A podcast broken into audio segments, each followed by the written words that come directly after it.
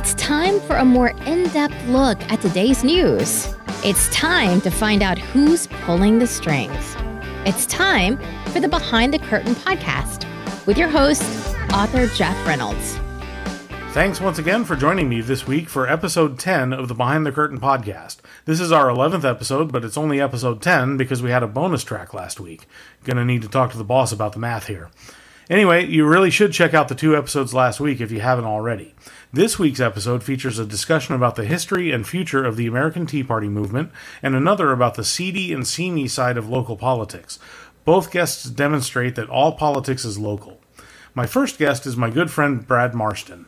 Brad co-founded Four Tier Strategies, a political consulting firm, after being a founding organizer of the 2009 Boston Tea Party. Brad and I go way back to the founding of the American Tea Party movement. April 15th marked the 10-year anniversary of the explosion of the movement into American politics. Brad and I talk about the massive impact we had, what the movement is today, how it coexists with the Trump presidency, and where we go in the future. Also, you get to hear Brad talk about Joe Biden's affinity for 12-year-old girls. Good times. Brad is currently involved with The Wounded Blue, which he describes as wounded warriors for domestic first responders. You can find more information at thewoundedblue.org and contribute at gofundme.com/the-wounded-blue. Brad is on Twitter at Brad Marston. A quick note for our Patreon patrons. No bonus segment this week. Scheduling was a challenge this week, and we did not have enough time to set aside a bonus segment. However, Brad's segment goes extra long, so for 1 week only, you basically get bonus content for free. You can check out previous bonus segments with guests like Stephen Kruiser, Rebecca Friedrichs, Michael Loftus, and many others at patreon.com/Behind the Curtain with Jeff Reynolds. My second guest is a conversation with a school board member running for re-election here in Oregon. Marty Heyen sits on the Salem-Keizer School Board and has come under fire recently by an extreme progressive group for the sin of holding the endorsement of Oregon Right to Life. We talk about these social media attacks she's endured, the extreme sex education agenda they're pushing in our schools, and how the radical progressives have organized themselves to take out common-sense conservatives at every level. You can find her contact info and social media sites at HeyenForOregon.com. Heyen is spelled Heyen. Don't forget to subscribe to the Behind the Curtain podcast wherever you listen to it, and please leave a positive rating. The more subscribers and the better ratings, the higher Behind the Curtain will rank on podcast services like iTunes and Google Podcasts, among many others. I'm happy to report that my book continues to generate buzz. It's called Behind the Curtain, Inside the Network of Progressive Billionaires and Their Campaign to Undermine Democracy. I saw a nice spike in sales last week after my appearance at Dorchester, and the reviews have been stellar. Search for it in stores or online at Amazon, Barnes & Noble, or Simon & Schuster. It's available in hardback, Kindle, or Nook now. Check out whoownsthedems.com for more information. Welcome into the Behind the Curtain podcast with Jeff Reynolds. I'm your host, Jeff Reynolds. And my guest today is somebody that I've known for about 10 years, close to it anyway. And we're talking today about the anniversary of the Tea Party. A lot of folks put out remembrances last week for Tax Day, because that was the really big rally. You know, we had a couple of rallies earlier on in 2009, but really April 15th was the biggest of the nationwide rallies in 2009 for the American Tea Party movement. It really put us on the map. And so I'm here to kind of reminisce about that and then see where the Tea Party movement goes from here with my friend Brad Marston from Boston, Massachusetts. Brad, welcome in. Well, thanks, Jeff. It's great to talk to you again. And having just seen you a couple of months ago at CPAC, felt a little bit like a reunion. Yeah, totally. It's interesting to see how CPAC has evolved as well. It's been up, it's been down, it's been all around, and it's kind of indicative of the movement as a whole, don't you think? Oh, I'd say definitely.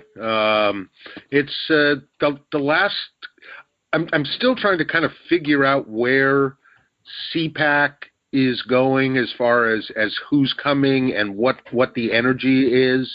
It's certainly been different since Trump's election I think opposition to President Obama was sort of the motivating factor for the last few years of his presidency.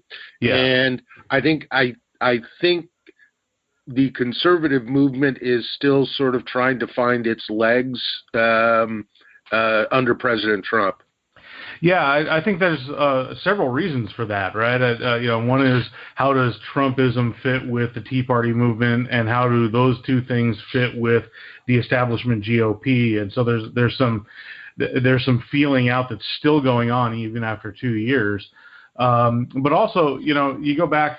I have a friend that's been involved in conservative politics longer than I have, and I got involved because of the Tea Party. I was never involved at all, but a friend of mine pointed out that in 2004, after George W. Bush won re-election, the energy really just kind of died. And I think there's a complacency factor in the conservative movement that we're not, once we win an election, we're not out there constantly organizing and doing the community organizing stuff that the left is doing year round. We just kind of sit back and we just think, well, I guess our job is done here.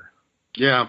Well, you talk about the origins of the movement. And I was actually one of the three original organizers of the Boston Tax Day Tea Party back in 2009. And of course, I'm at the age when I say I helped organize the Boston Tea Party. I have to remind people it's the one in the 20th century, not the 18th. Right. And it was interesting because I gave the what's next speech. Where do we go with all of this energy? Right. And in my case, it was deciding to run for office. And I ran in. I ran in perhaps the most difficult district in Massachusetts for a Republican. It was Back Bay, Beacon Hill, part of the West End, and just to make it sporty, 5 precincts in Cambridge. So you're courting the communist vote. Yeah, but I actually got like 500 votes in Cambridge. I was amazed. Wow. And like yourself, it was the Tea Party movement that kind of got me back involved in politics. My dad was a presidential appointee, was originally appointed by President Nixon to run the Federal Home Loan Bank Board. Wow. And part of that, and I had previously been a Wall Street mortgage-backed securities trader. And, so I think, the financial market meltdown, the mortgage market meltdown, I sort of saw it coming, and seeing the government's response was just completely wrongheaded. Yep. So, it's interesting. I mean, Massachusetts, it's a little bit like Oregon. Yeah. But it's interesting. One of the guys that got elected in, with huge Tea Party support was a very active conservative activist guy named Jim Lyons, and he was elected to the House here in Massachusetts, and he lost in 2018, primarily with the Elizabeth Warren turnout. Right. But where is he now? He's chairman of the state GOP. Oh, I didn't know that. You actually got a Tea Party conservative elected to the state office, huh? Yeah. And this is after a concerted effort on the part of Charlie Baker, Governor Baker, to oust the conservative / Tea Party members of the state committee. Right. I think part of, at least on the local level, where is the Tea Party gone in the last 10 years? Well, you know, you're a former, I think, former county chair? Yeah, and I'm also on the state executive committee now. Okay. So on the local level, I think that's where a lot of the Tea Party has gone. It's their ward chairs, their county chairs, their state committee people. So we're not, you know, the Tea Party isn't out on Boston Common on April 15th. It's in the meeting now. It has a seat at the table. And in many cases, it's actually driving the agenda. I think that, I have a very similar evolution through the movement, right? That I ran for office as well, a local office here, and I learned all about electoral politics that I knew nothing about, and came within 800 votes of making the runoff vote. And, then we started taking over. It evolved from rallies to getting involved in, running campaigns, trying to get elected yourself, getting into the Republican Party to try to help the Republican Party get back to its conservative roots with mixed results, because it actually turned out that a lot of the establishment elements would attack us, right? Oh, yeah. I mean, you had Tea Party candidates, knock off establishment Republicans in primaries, and then that establishment Republican and the rest of the party were often at best lukewarm in their support in the general election. There's a couple of guys here in Oregon that are still actively attacking me over things that occurred in 2012, 2014. Wow. Yeah, it's crazy. That really is. I mean, probably the first big win for the Tea Party was Scott Brown in 2010, mm-hmm. Which, he only lasted 2 years, but he was that,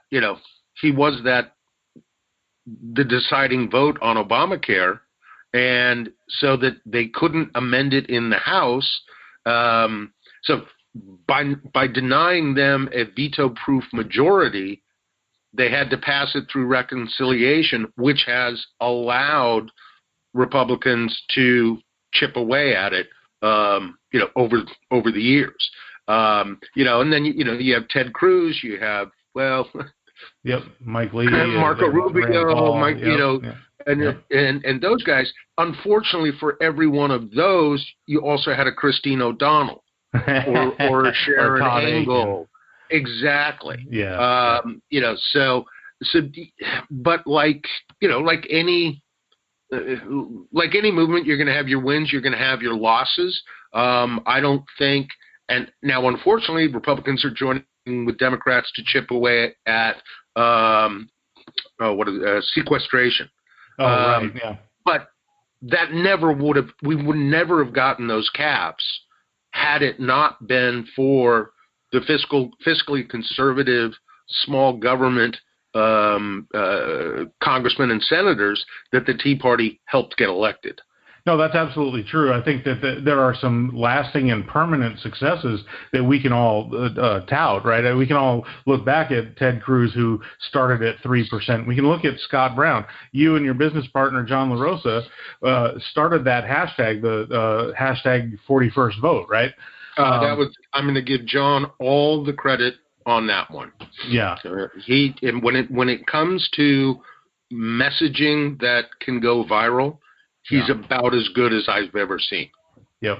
No, he's done. You guys have done a lot of good things with your 4-tier strategies, and I got to give you a shout out because you guys have kind of been an inspiration for me on how you can have an effect. And so, we all have our battle scars over the last several years, we actually have a conservative footprint in both the House and the Senate now. And of course, we took over state houses all over the nation, and that's been a pretty permanent change so far.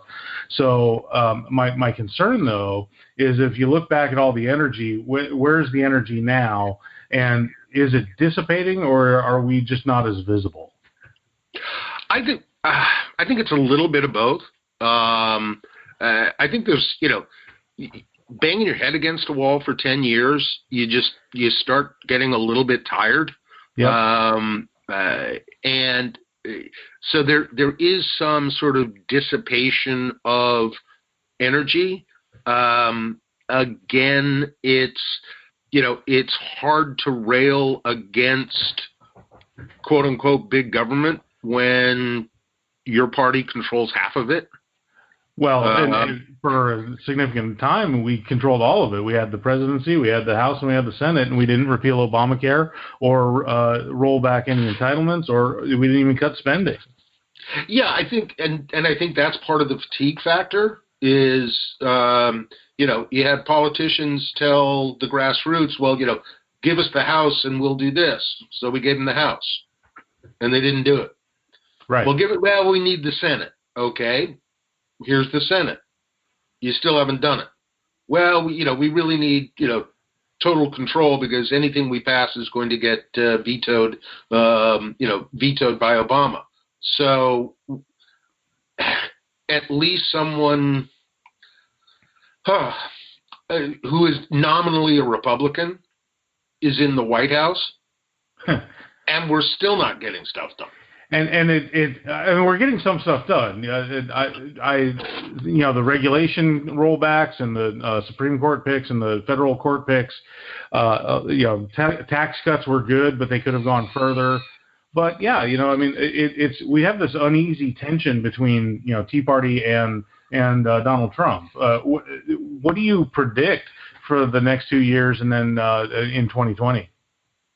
I really think it's key. I think the real key is, I think Trump is clearly going to, he can't lose his base.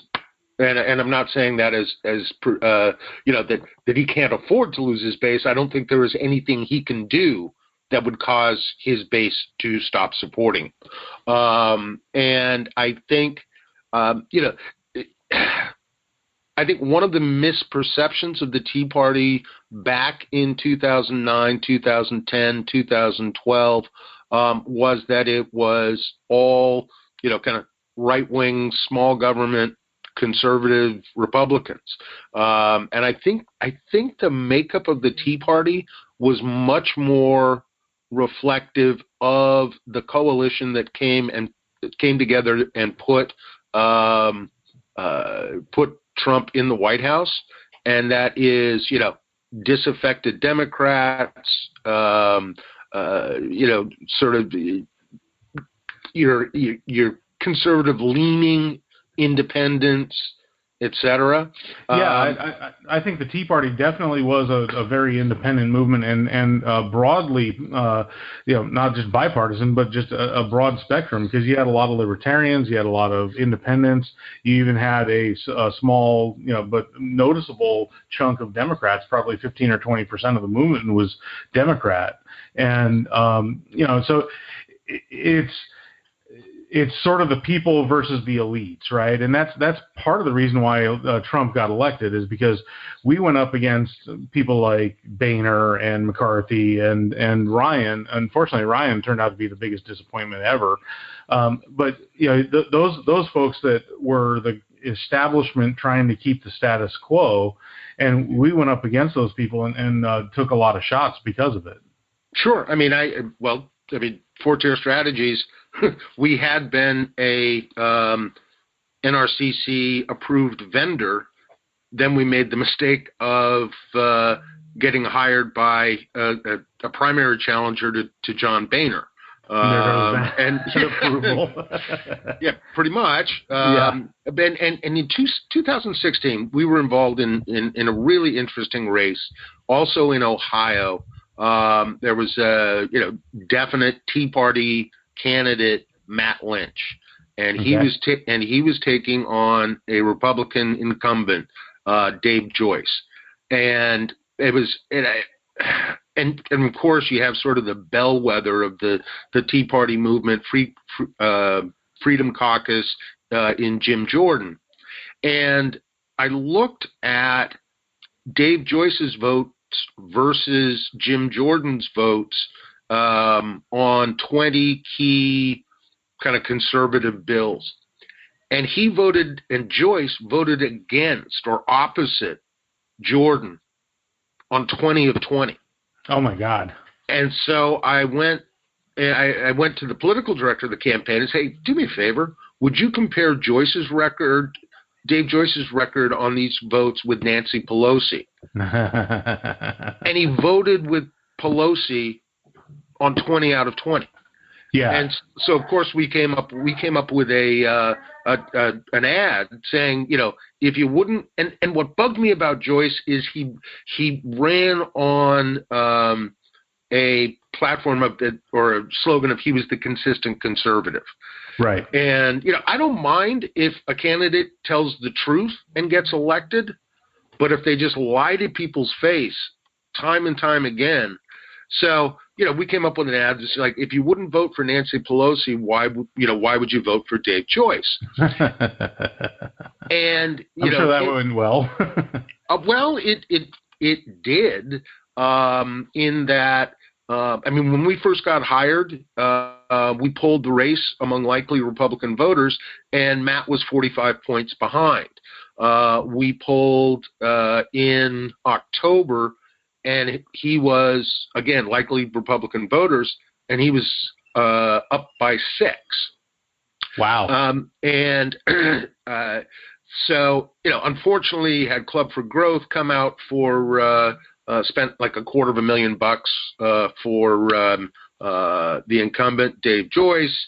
You know, like most, you know, sort of insurgent candidacies, didn't have a lot of money until we got him on Glenn Beck, and he raised $65,000 in about 8 hours. Wow. And even going into, I mean, I think we polled 4 or 5 days before Election Day, the primary in Ohio, and we were still within the margin of error. And I actually texted Brett Baer and say, you know, you might want to kind of keep an eye on this one. And on Election Day, we lost by 30 points. Wow.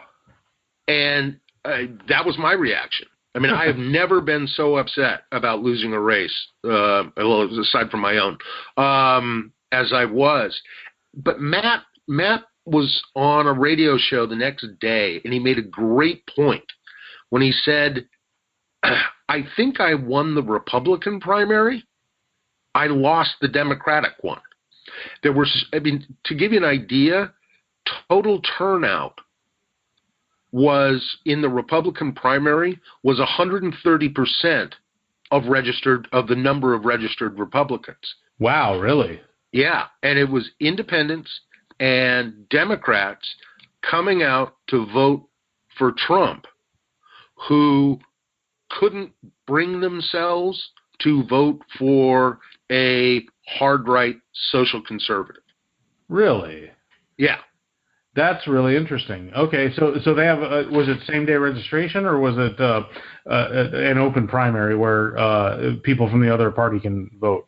Yeah, Ohio's a little weird in that your party registration is based on how you voted in the last primary, which ballot you pulled. So you don't go down to your election office and register as a Republican. You go to the poll, you know, you register to vote, and then when you go to the polls on primary day, if you choose to pull a Republican ballot, you are then a Republican for that until day. The next primary. So, you know, until the next primary. Wow. That's crazy. So in essence, yeah, it's basically an open primary. Wow, that doesn't make any sense to me. I mean, from a party standpoint, you don't want the other party picking your candidate. I would think the Democrats and the Republicans would try to change that. Yeah,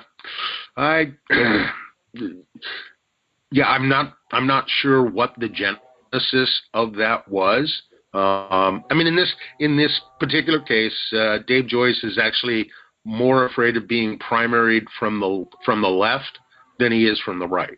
But that's, you know, but I think it speaks to the fluidity of of kind of party affiliation and personality affiliation that you have in the Trump era. So to get back to your original question of, you know, what do I see in, over the next 2 years? I really, well, I mean, it's one, does the economy keep growing at 3.5%? If it does, yeah, Trump's going to be tough to beat. If the Democrats continue to overplay their hand with the investigations, I think that's going to help Trump. And then we just, you know, we have to see if they actually, if the Democratic Party actually nominates a socialist. You know, you talk about them overplaying their hand with the investigations and the impeachment and all that stuff, and overplaying their hand with socialism and trying to out-left each other. They can't be dumb enough to think this is going to work in the general, right? They must be trying to motivate their base. That's the only thing I can even think of strategically that would make sense for them. Yeah, I mean, I think the Democratic Party is facing the same schism that the Republican Party was facing at the, you know, apex of the Tea Party movement. You know, you're having, I mean, you know, from your book Behind the Curtain, you know, you don't see the Tea Party out in the public square at a rally, right? Right. Well, you don't see Antifa out on the street. You don't see the Occupy movement out on the street. And unfortunately for the country, I think where those people are ward chairs, are county chairs. I mean, they're working within the Democratic establishment. Yep, school board members, lower offices. Mm-hmm. So, you know, I mean, I think Nancy Pelosi, Chuck Schumer, whoever's, you know, the head of the DNC and the DCCC, yeah, I think they are at least inwardly concerned about the face that the Democratic Party is showing. I mean, I think right, you see it clearly in Speaker Pelosi's constantly talking down impeachment. That's exactly what I was just going to say. Yeah, it's, she's trying to tamp it down because she knows it looks bad. Yeah, I mean, I don't think any serious thinking person who isn't animated by just hatred of all things Trump feels there is either a case for impeachment or that it would be good for the country. No, I don't think there's – I mean, obviously the collusion thing just fizzled completely, and, you know, this dossier is a joke, and so what are they going to impeach on it? But even more than that, it's always been a disingenuous movement, right? I wrote about it in the book. My book is, by the way, Behind the Curtain, Inside the Network of Progressive Billionaires and Their Campaign to Undermine Democracy. Thanks for the tea there, Brad. I appreciate it. But, you know, they started planning for impeachment before he was even inaugurated. It's completely disingenuous. It's being, the whole thing is being coordinated by a cabal of elites. Yeah, absolutely. Absolutely. Yeah. But, you know, it'll be interesting to see the Inspector General's report, the, you know, DOJ Inspector General, who is looking into the auspices of the start of the FBI, okay, I'll call it what it is, spying. Right, right. You know, and that, you know, that could just be incredibly damaging. Yeah. I think damaging. I mean, if it is traced to Obama officials, yeah. I think it's damaging to. I think it's damaging to the Democratic Party, but I also think it's damaging to the country. I mean, you referred earlier to the IRS targeting Tea Party groups. Mm-hmm. And I was one of them. There you go. And a lot of my friends, you know, on the conservative right, were saying, "Oh, you know, it was Obama. You know, this was coming from the White House." And my point was always, Actually, it's worse if it isn't, because that means unelected bureaucrats in our government are taking it upon themselves to target conservative groups. Now, as Kimberly said, in the case of the IRS, I think it's both, because Treasury is a cabinet position, so it reports directly to the president. But there are also thousands, tens of thousands of unelected bureaucrats making these decisions every day, and that's what the deep state is. And I touch on it in the book. I wish I'd had more time to expand on it, but you know, the EPA, for instance, is completely corrupt. You know, and there's no accountability. Yeah, you know, and I mean, I can't remember the name of Kimberly Strassel's last book, but it was talking. I mean, it dealt a lot with the IRS scandal and how, and you know, and then they tried to use the FEC and all of these government agencies, but you know, and the left constantly harps on Trump, you know, making statements or tweets that, you know, affecting the FBI or the DOJ, or, you know, that he's calling for this and calling for that, without necessarily ordering somebody at a particular agency to do something. But that's what Obama was doing for his entire presidency. You know, right. We've got to get dark money out of politics. Well, which is crap. You know, I mean, they're just cementing their own corruption. They don't want dark money out of it. They're too beholden to it. Right. And then, you know, we have to have disclosure of donors so that they can be targeted by the left and hounded out of, you know, hounded either out of their position. I mean, who was the Mozilla CEO that got hounded out of the company because he gave money in support of Prop 8 in California? That's right. You know, it's that kind of thing. And that stuff is only getting worse too. I mean, it's really getting ugly out there. Mm-hmm. Yeah. We have a group here in Massachusetts, Mass Fiscal Alliance, that you know, advocates for small government, low taxes, and the Democratic Party has been trying to get the Office of Campaign and Political Finance to force Mass Fiscal to disclose their donors for years. Wow.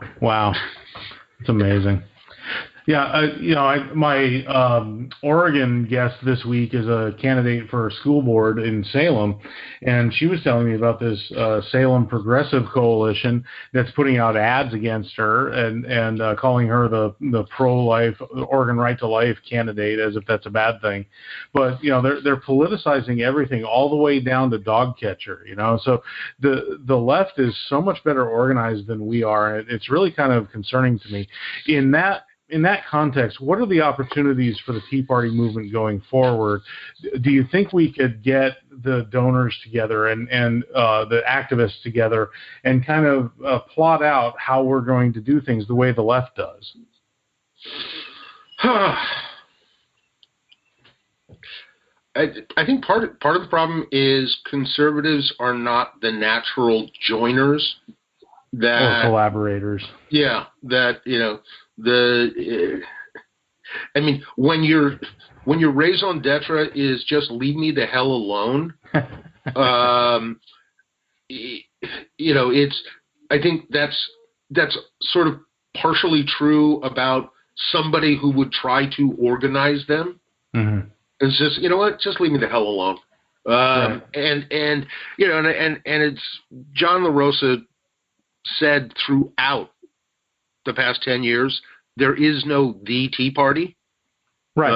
You know, but I think, again, I think who the Democrats nominate is potentially going to be a greatly motivating factor that I think you will see.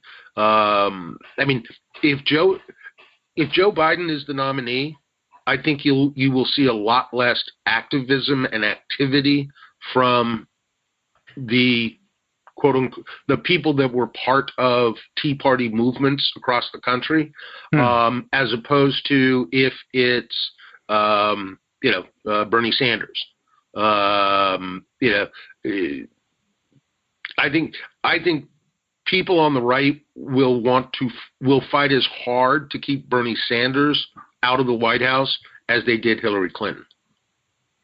Interesting, but you think Joe Biden isn't as threatening? No, not at all. Well, I mean, unless you're a 12-year-old girl.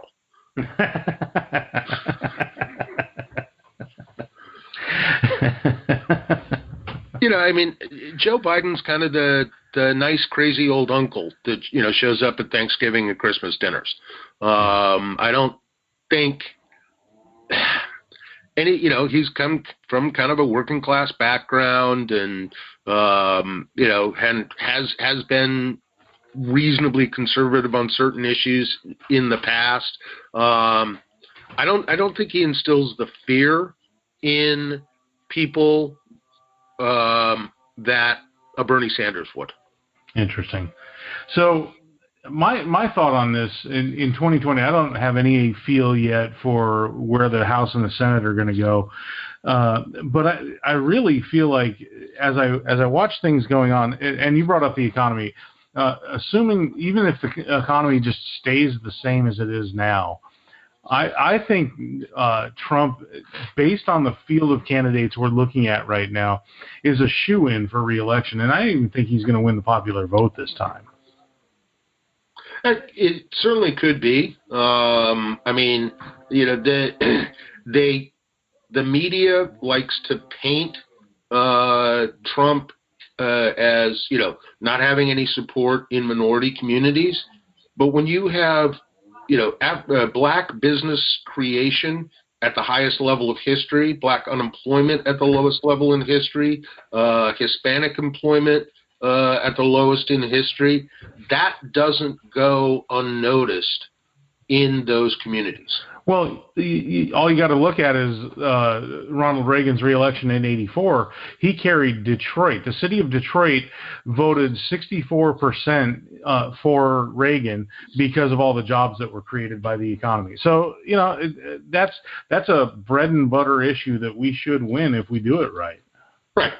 And if we can avoid a major trade war with China, I have kind of mixed feelings on tariffs. I'm generally anti-tariff, but I kind of look at it.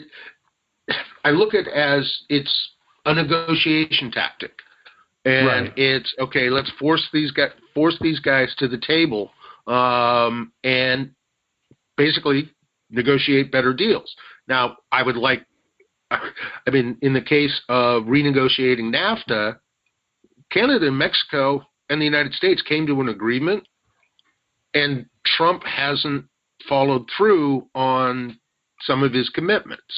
Right. He's sort of moving. He's kind of moving the goalpost, and I think I'd like to see him be more consistent in living up to commitments that he agrees to, because I think ultimately, lower trade barriers, lower tariffs are good for the economy. Right. But there's no question about that. Right. I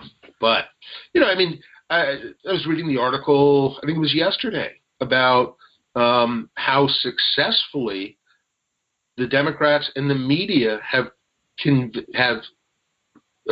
portrayed the message that the Trump tax cuts really just went to the top 1% and corporations, when 60 or 70% of people got tax cuts and only about 5 or 6% of people, and they tend to be higher earners, saw their taxes increase. And yet in polls, only 20% believe they got a tax cut. And that's my perpetual complaint, right? And you and I got into political consulting because of this, the fact that Republicans and conservatives, we just can't get our message out. We can't find a way to make a message that resonates with voters. And it drives me crazy that we do the same old stuff, from the establishment Republicans, and we don't fight back. Yeah. Well, I think, on the question of the tax cuts, from a messaging point of view, it would have been better to keep the old withholding rates, so that a week or so ago, everybody would have seen, oh my God, I'm getting this big a refund. Right. And, that would have just hammered home the benefits of the tax cuts. But by changing the withholding rates, it's $20 a week or $40 a week more in your paycheck, so it doesn't have that impact. Right. But policy-wise, it was the right thing to do, because It meant that 100 million people had $40 more a week in their paycheck. Right. And that's a pretty big effect on the economy. Exactly.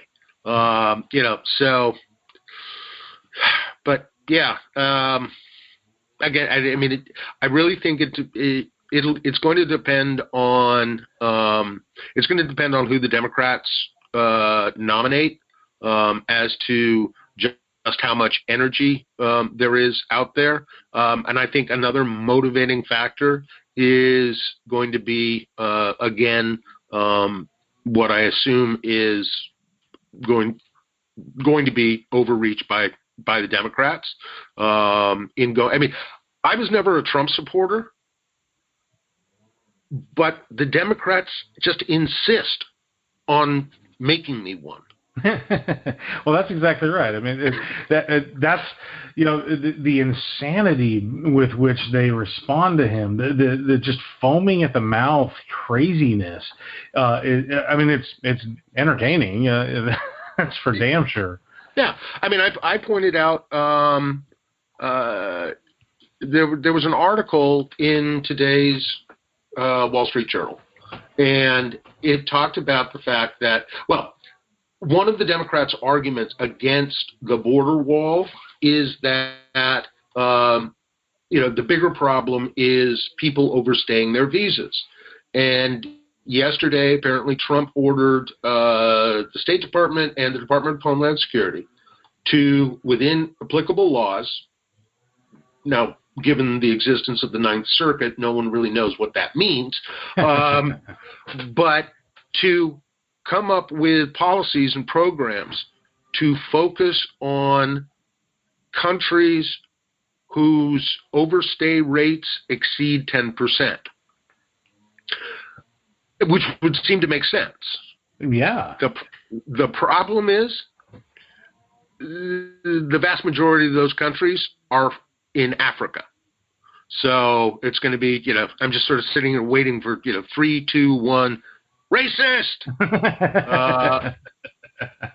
So. Yeah. Well, and that also, there are Muslim countries that have had their, immigration fast-tracked, which is why you now see Ilhan Omar in Congress, right? But those countries would be disproportionately affected too. So, look out. Right. So. Yeah.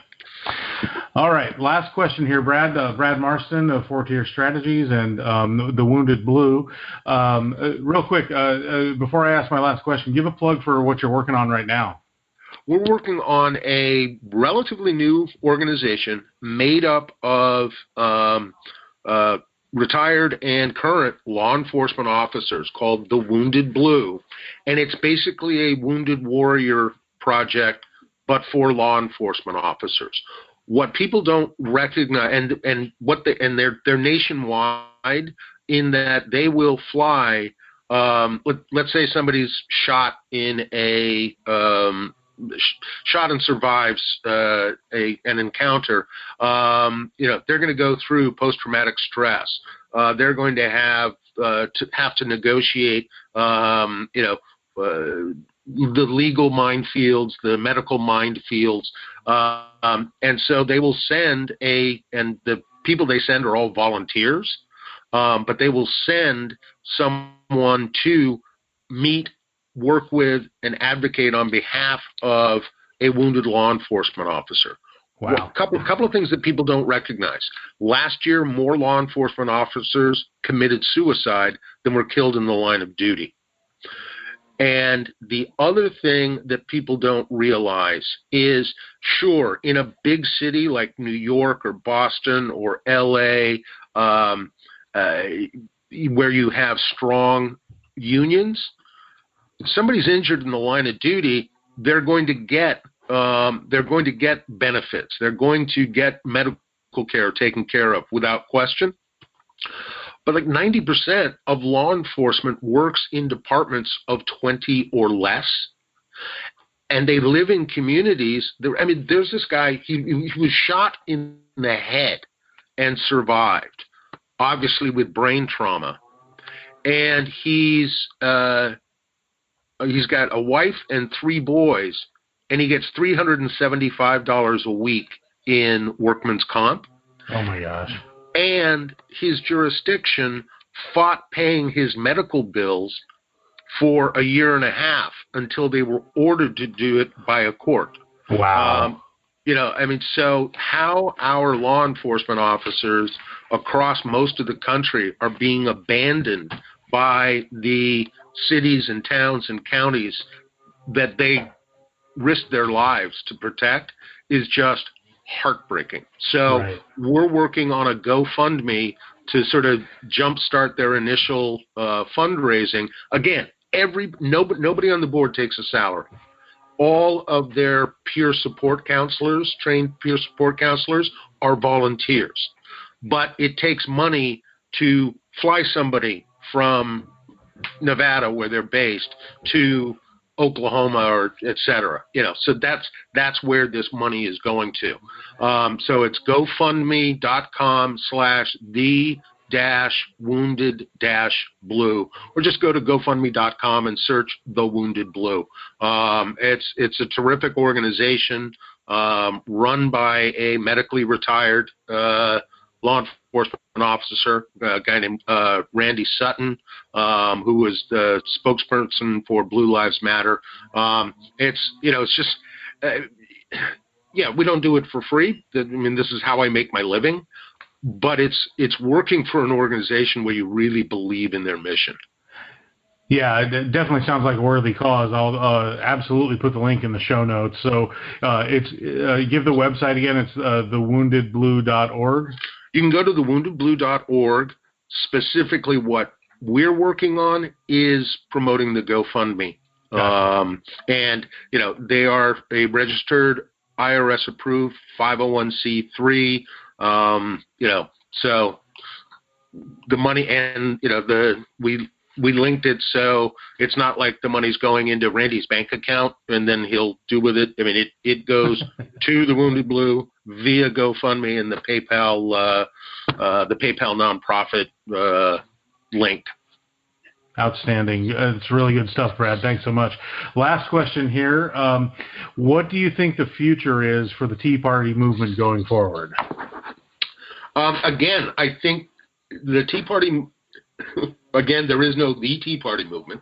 I think it institutionalizes, and it continues to infuse the Republican Party, certainly at the local level. Where you mentioned.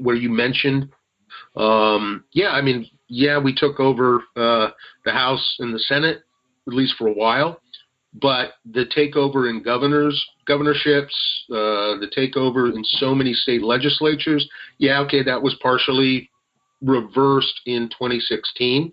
But I think it's getting involved in campaigns. It's getting involved in the party at the local level. It's doing a better job of institutionalizing the push for more economic freedom, more personal freedom, I don't know if we're ever going to tackle the debt. Well, that's I think unfortunate. I mean, it's going to kill us. Yeah, I mean, it's Congress is not going to do anything about Social Security until the checks start bouncing. Right. They're not going to do anything about the debt until people stop lending us money. And, you know, unlike a bailout of Greece or Italy, there is no entity big enough to bail the United States out. That's right. You know, granted, you know, you get to 3 to 4% growth for a sustained period of time, and that can solve a lot of the problems without, you know, without you know, drastic austerity. But we still have some structural problems that are just not sustainable no matter how much growth there is, and they're going to have to be dealt with.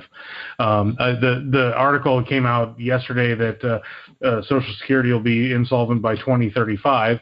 That'll be my 64th birthday, so I'll be just about ready for retirement. Well, luckily I get there a lot sooner than you do. No, but you're stealing all my money, Brad. Yeah, well, not as much as I'm stealing my kids. That's a fair point. You know, but yeah, I mean, I think what are we scheduled? We're scheduled to spend more on interest on the debt in a few years than on total discretionary spending.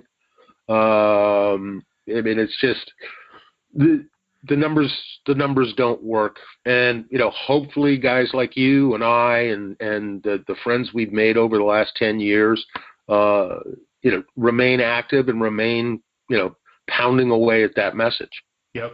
You know, but, you know, it's the problem is the number has gotten so huge that people don't understand it. That's absolutely true. It's just incomprehensible, right? They understand gas going from you know $2.79 to $2.99 because they see it every week when they fill up their car, but they don't understand $22 trillion in debt. Yeah. Well, so, we got to keep pounding away at it, right? I mean, that was one of the foundational principles of the Tea Party is smaller government, fiscal responsibility, and we're not living up to any of that. So somehow we got to break through with that message and get some real reform. Yeah, I mean, with the exception of you know guys in the Freedom Caucus, the congressmen and women elected by the Tea Party, you know, I kind of throw up my hands and go, you know what? The Republican Party establishment doesn't really believe in smaller government. They just believe they can manage big government better than Democrats can. Right. And the other thing is the Democrats sit there and talk about, you know, well, we're going to raise taxes to pay for the Green New Deal or pay for Medicare for all. It was like, okay, but we're already have $1 trillion deficits.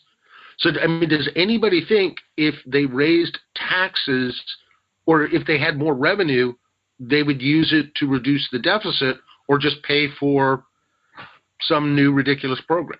Yeah, no, it's just going to be more gifts from Santa Claus, and we'll deal with the fiscal the fallout later. So, all right, Brad Marston, thanks so much for joining us on the Behind the Curtain podcast. Real quick, what's your Twitter handle for the listeners? At Brad Marston. Okay. That'll also be in the show notes. Brad, thanks so much for being with me. I appreciate it. It's been a pleasure, Jeff. All right. Thanks so much. Bye.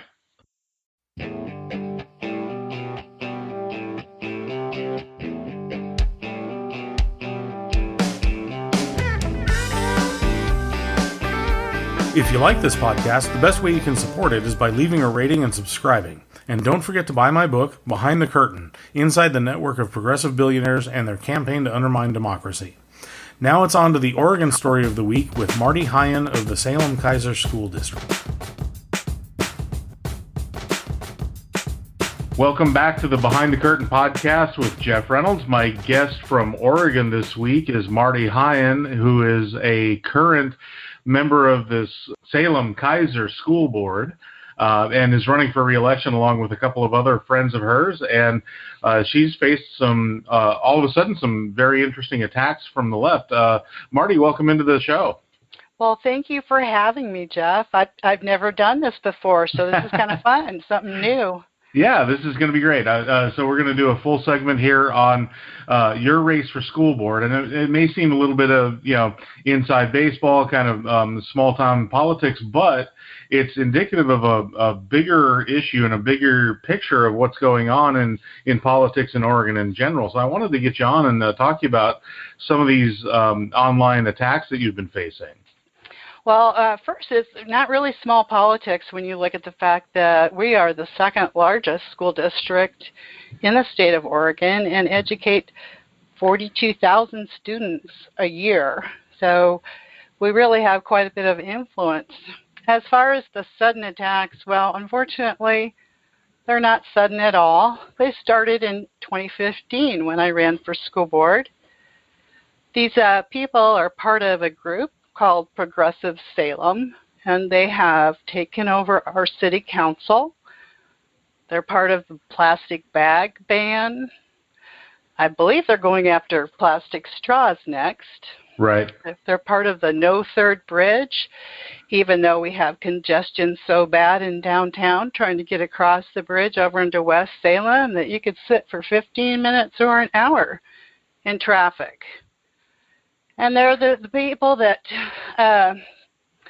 Costco was going to move to a location out south, and Costco spent millions of dollars doing all the work required by the city. And then at the last minute, the city council said, yeah, no, we're not going to let you build there. So wow. These are kind of the people that are behind these attacks. They pretty much are against any of your rights, most conservative values. They are against them. They're very progressive, and I actually like to call them regressive instead of progressive, because I believe their policies are regressive. Well, yeah, I mean, it almost seems like Portland politics is invading Salem, don't you think? Yeah, it has. And I don't believe they represent the majority. I think, especially when they all ran for city council, some people are afraid to run against them. Really? Like there's one in particular. I'm not going to name names here, but I've heard complaints from people that this person represents, and I said, well, why don't you run? And they're like, no, they're afraid to. In fact, somebody did run against this person and was, I guess, beaten up quite badly, certainly not literally with fists and things like that, but really treated horrible. They're pretty creative in their politics. You don't want to mess with them, unfortunately, and they're in control, and now they're going to go after, they're trying to raise taxes in Salem, so they can't even, manage what we already give them. That's really interesting too, because it's not just left versus right anymore, or debate over the issues, or there's something really mean-spirited about politics, and it's not just at the national level and everybody being anti-Trump or pro-Trump or whatever, but it really has been a long, slow progression of this just mean-spirited stuff that goes on at all levels, even the local level. And this goes back way before Trump. Yes, and it's really sad. I mean, both the city council and the school board are nonpartisan races, which means on the ballot it won't say Republican or not affiliated or Democrat. It's, there's no primary or anything. It's just supposed to be citizens that want to step up and contribute to their community. But they've turned it into a partisan thing. The attack, obviously the candidates on the other side, at least one of them, I don't know about all of them, the one that is running against me, has gotten something from Planned Parenthood, so you can tell that they're kind of 180 degrees from where I stand, at least personally. I believe all life is precious, And, you know, Planned Parenthood's about 9 months of abortion, and who cares if it's starting to come out, right? Right, right. Well, and they're also behind the pretty radical and far-reaching sex education curriculum, aren't they? They are, and or at least I believe they are. But one thing I want parents to know is they can opt their kids out of modules. They need to, I tell parents this all the time, you need to have a conversation with your teacher every year and make sure they understand you, your beliefs, and what you do and don't want your child to be exposed to. In Salem-Keizer, we do send out letters to the parents, kind of with titles of what's going to be taught. I think parents need to ask questions and then decide if that curriculum is okay for their child or not. Well, that seems pretty reasonable to me. Why would that be unreasonable to them? I mean, that's what we've done. My son's gone through pre-K through graduation. In 8th grade, my husband talked to the teacher, and we were okay with what they were going to teach and how they were going to teach it. Mm-hmm. When he went to 9th grade, my husband had another conversation with the teacher for that and was not okay with what they were going to teach and how they were going to teach it. So we opted him out of the entire class. And in order to do that, though, you have to come up with another method to meet the basically the health requirement to get that credit. And there's he did it by doing a report. He interviewed Patty Milne, who used to be county commissioner here in sure, I know Patty. And he interviewed her on some things regarding healthcare, and so he met the requirement, you know, for graduation for that. Yep. But parents really need to pay attention because they really do, because some of this stuff, I mean, I've talked to, in recent episodes, I've talked to Rebecca Friedrichs of the Friedrichs versus CTA case, and also Kim Sardill, who's a Portland Public Schools activist who was on Dennis Richardson's staff at the Secretary of State's office. And there's so much that they're doing that most people don't even know about or just kind of assume is okay. But if you really start to dig into it, it's really not okay. They're actually crossing the line and sexualizing our kids. Yeah, that's why parents need to be active and pay attention. There's a group called Parents' Rights in Education that might be a resource for them. If somebody has a problem in Salem-Keizer and wants to talk, I'm a resource. I'll talk to anybody, and maybe even go to coffee with them, you know, to find out what's going on. But parents are not as engaged as they used to be, and they need to be. They need to find out what's being taught. I mean, we've had some issues with teachers that we've had to deal with. Most teachers are great. They care about your kids, but, you know, they're kind of stuck teaching what's coming down from basically the legislature and Oregon Department of Education. And that's why I ran for House District 22 last year, is I felt I could do so much more for our kids from the legislature than I can do as a school board person. So that's an interesting point. You talk about how parents are not as engaged as they used to be. I've noticed that myself. I've got an 8th grader and a 3rd grader, and I'm on the board of directors for my little school here up in Gresham. And, you know, we try to reach out and form these parents groups and form like the PTO and the parent advisory committee and those kinds of things. And we can't get people to respond. We can't get people to even get involved. You know, that's kind of a problem across all sorts of areas, you know, even churches or neighborhood associations, trying to get people to get out of their chairs and away from their computers and come and participate in things that are helpful to the community is really difficult.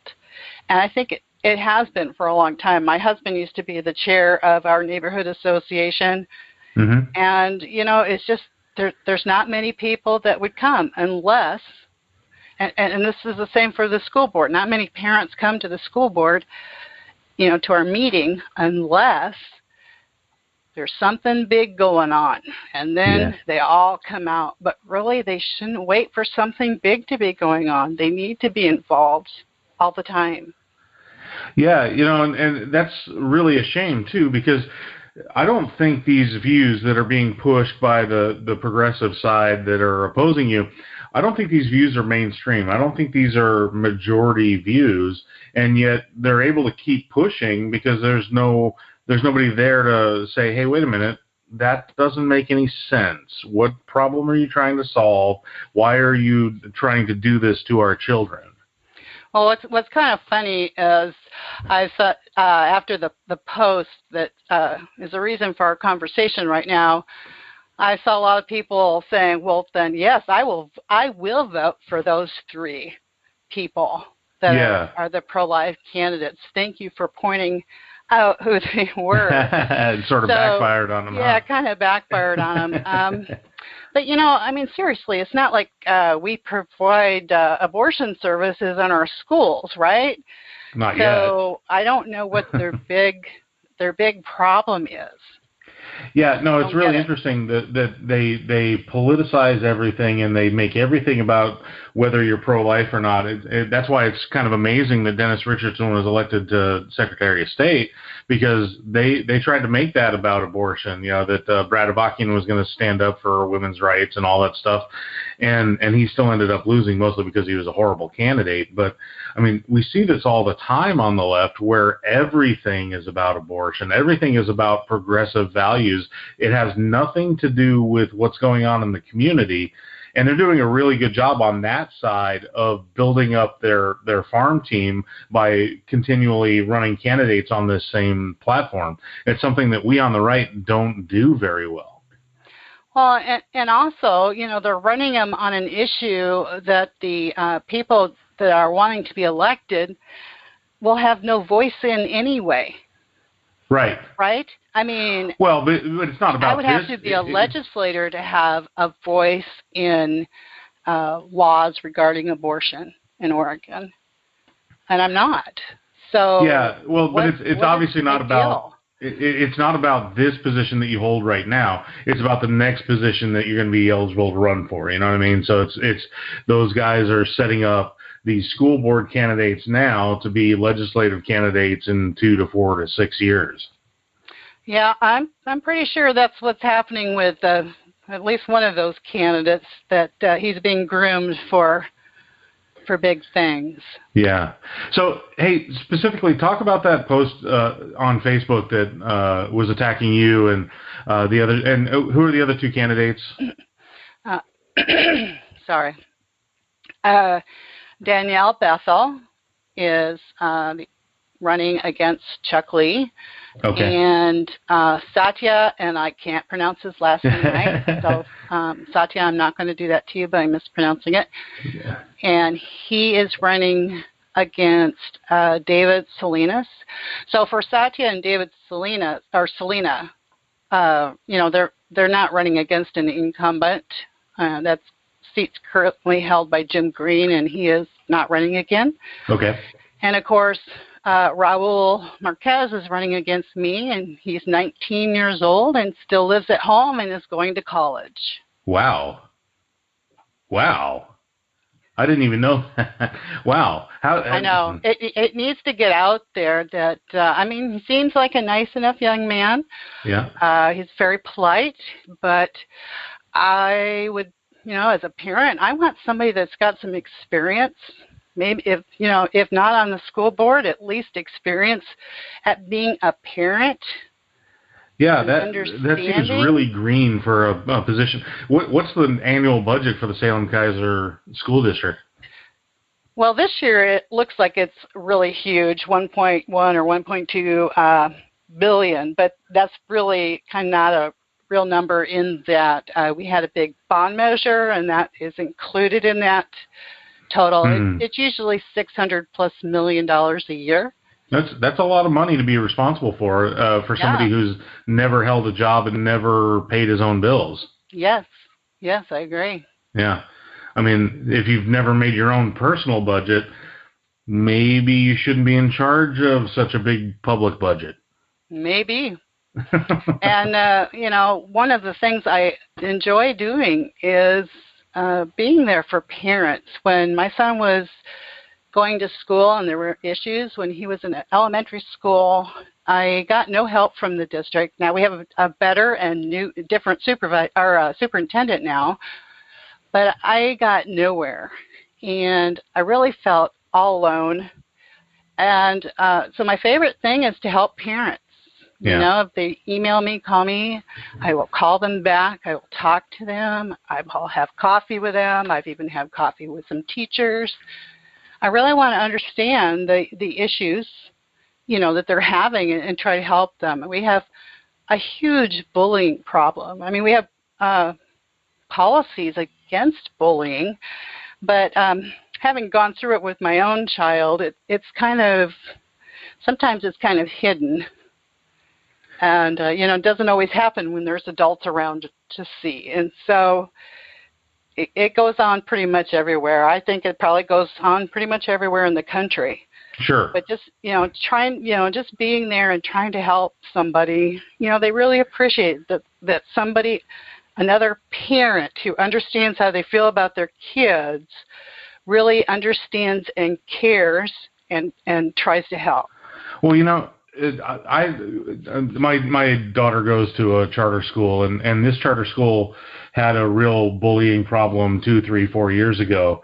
And the new executive director came in and implemented these plans where they're very, they'll intervene proactively, and they will take care of the problem where, it seems like this restorative justice stuff that came out of the Obama administration, they want to, take into account everybody's feelings, and, communities of minority descent have been put upon for decades, and so therefore they can't control their behavior, and we shouldn't punish them, and those kinds of things. And it's really kind of insulting, but it's also completely ineffective, where we came in and actually started intervening and punishing the kids that were doing the bullying, but also trying to implement some of the restorative justice stuff where you want to build them up with positive reinforcement. And it's been really effective, where in the public schools,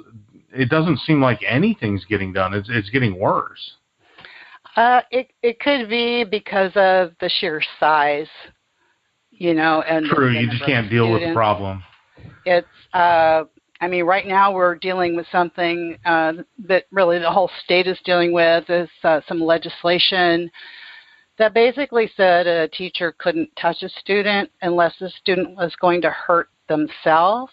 Right. And so what this has led to is something called room clears. I'm sure many people have heard of those. Yeah, this is really important. Talk about this. Yeah, so basically a student is out of control for some reason. Instead of, taking a hold of the child and maybe helping them exit the room and working just subduing the violent behavior. Yeah, they have to clear all the other students out of the room. And, right. That disrupts the learning for the kids that want to learn. Well, and sometimes this happens every day or frequently. Yeah, and we've seen this in the news recently where, classrooms in crisis. I think KGW ran a series on this. But you're seeing where kids are being allowed to just trash the entire classroom while everybody else just evacuates and says, sorry, we won't intervene. It doesn't seem to be solving any problem. Well, this is, again, is based on some legislation, and that's, again, why I had run for the legislature. This is where things are starting. And fortunately, and I don't remember the bill number, sorry, there is a bill, and it's got a lot of support that actually puts some definitions in there so that a teacher will be able to actually touch and hopefully then remove a student if they are about to cause harm, not only to themselves, but to a teacher or other student. Whereas before, they couldn't do that. And, you know, we've had teachers hurt. We have had teachers go to the hospital. Sure. And I mean, that's not okay. These teachers didn't sign up for that. They want to educate the kids. Yeah, my son is in 8th grade, and he's, you know, 5'8" and 180 pounds. So he's bigger than a lot of his teachers. So if he got out of control, he could really do some damage. So I'm hoping, I'm sure that this legislation will pass, and I'm hoping that. Are you sure? Yes. Okay. It has bipartisan support. Okay. I'm hoping it passes soon, and I'm hoping that it makes a difference. I don't know how big a difference it will make, but it certainly will make some difference in a positive direction. Good, good. Okay, I'm here with Marty Heyen of the Salem-Keizer School District, and she's running for re-election. She's been targeted by the progressive left as the evil pro-life candidate, and I wanted to. Real evil. I had a baby when I was 16, and we adopted our son as a baby. I'm a very evil person. Right.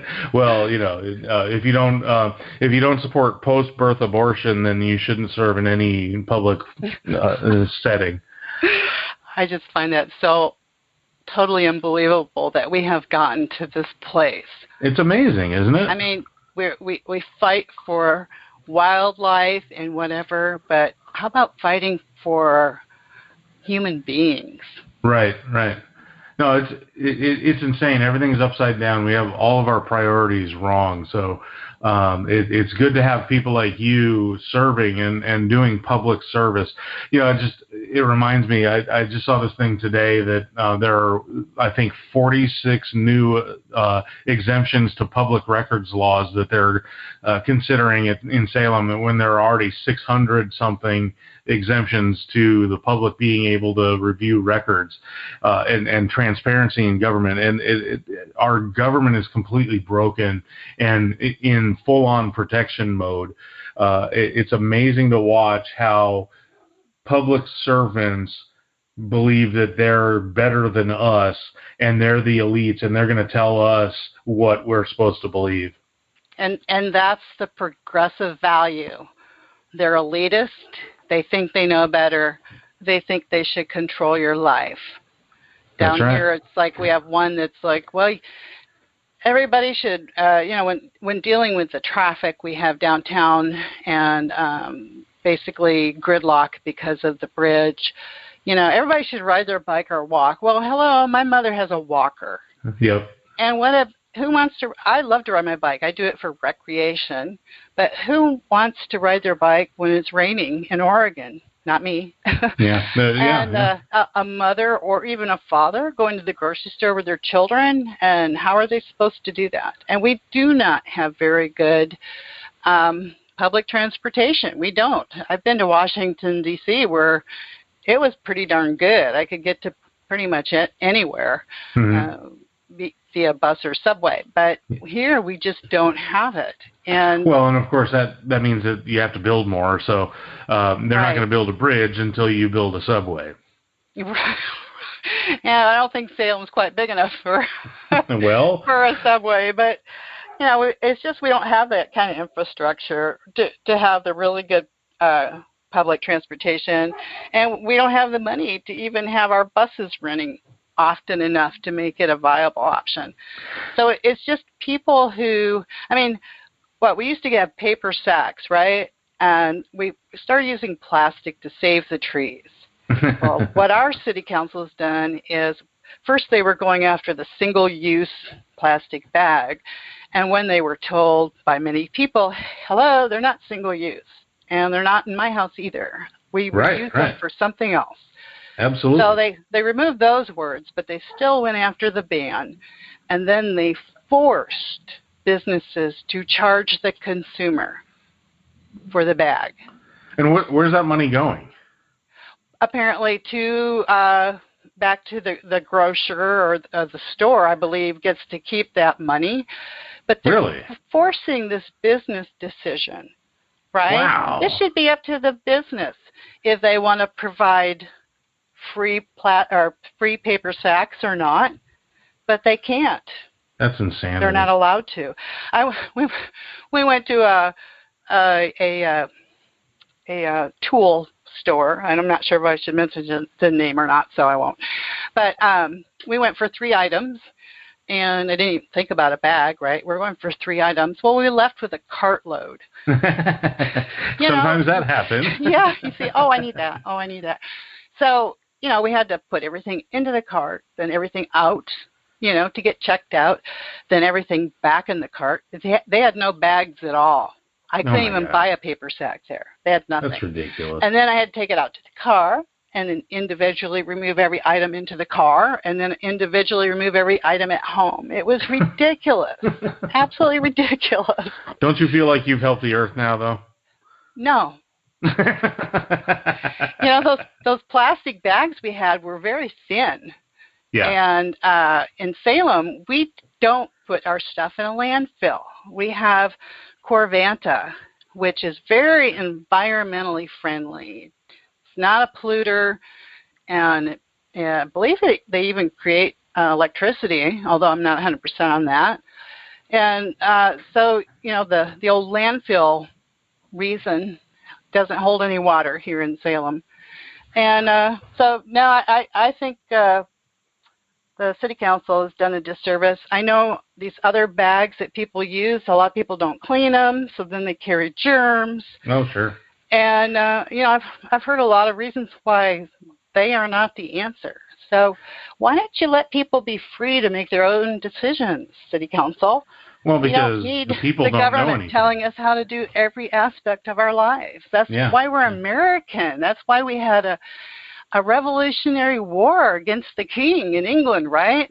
Yep. Well, we replaced the king with our elected elites. Yeah. So, it occurs to me on this plastic bag ban, and we're getting close to our half-hour limit here, but on this plastic bag ban, it's really interesting because even if you don't recycle the bags and they go into a sanitary landfill, I mean, it's called a sanitary landfill for a reason. It's all self-contained and stuff doesn't escape very easily. Sometimes a plastic bag may blow away in the wind, but more often than not, it's just going to get buried under other garbage and just sit there for all of eternity. And that's a relatively tiny piece of land that takes up all of our waste, right?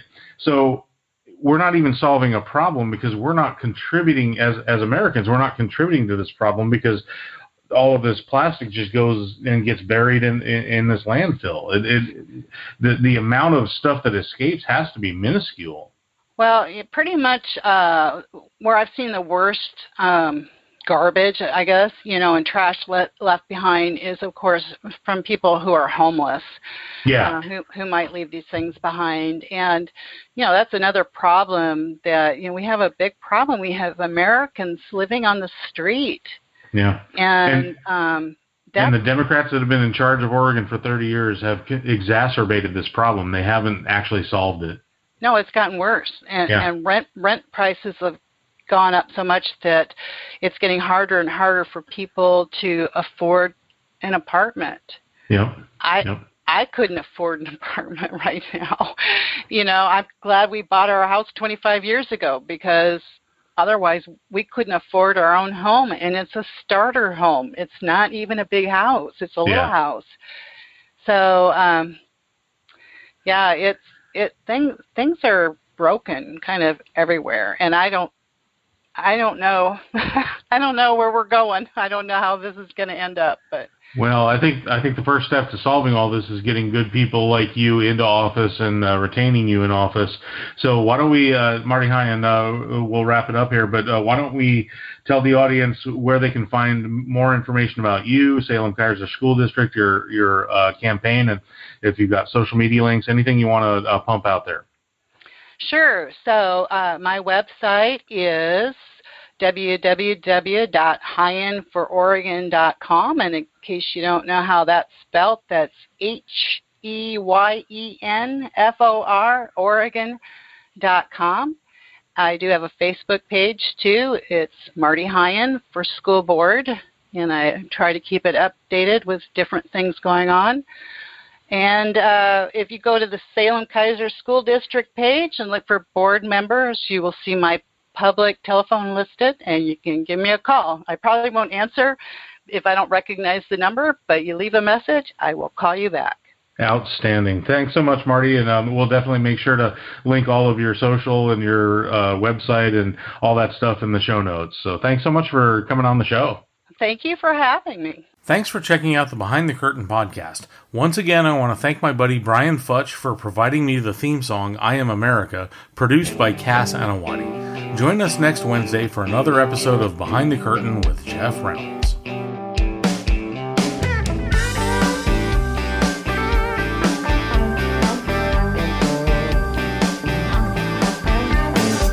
Great-grandpa sailed here from across the ocean. Nothing else but his dream for a better life. His folks over there shook their heads at such a crazy notion, but deep down in his heart he knew he was right. He cleared the way for you and me. You can still hear his spirit sing, I am America. This land is my land, America. I know one day after I'm gone, someone will carry this dream along, and that's what makes this country so strong.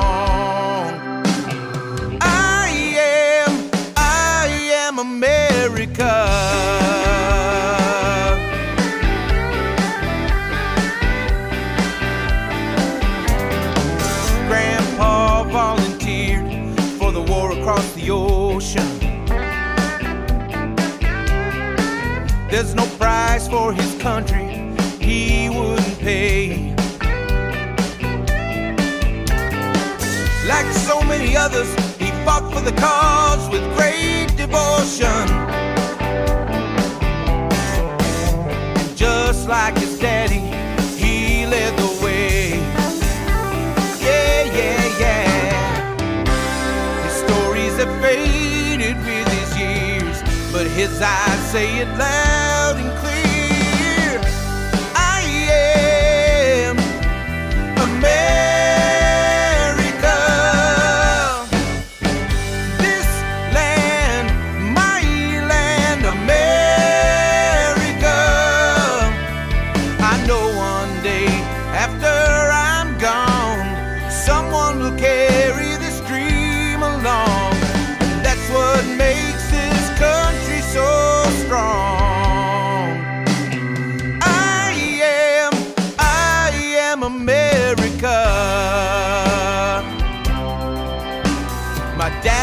Down the things he was taught, like loving your neighbor and trusting in God. I am America. This land, my land, America. I know one day, long after I'm gone, someone will carry this dream along, and that's what makes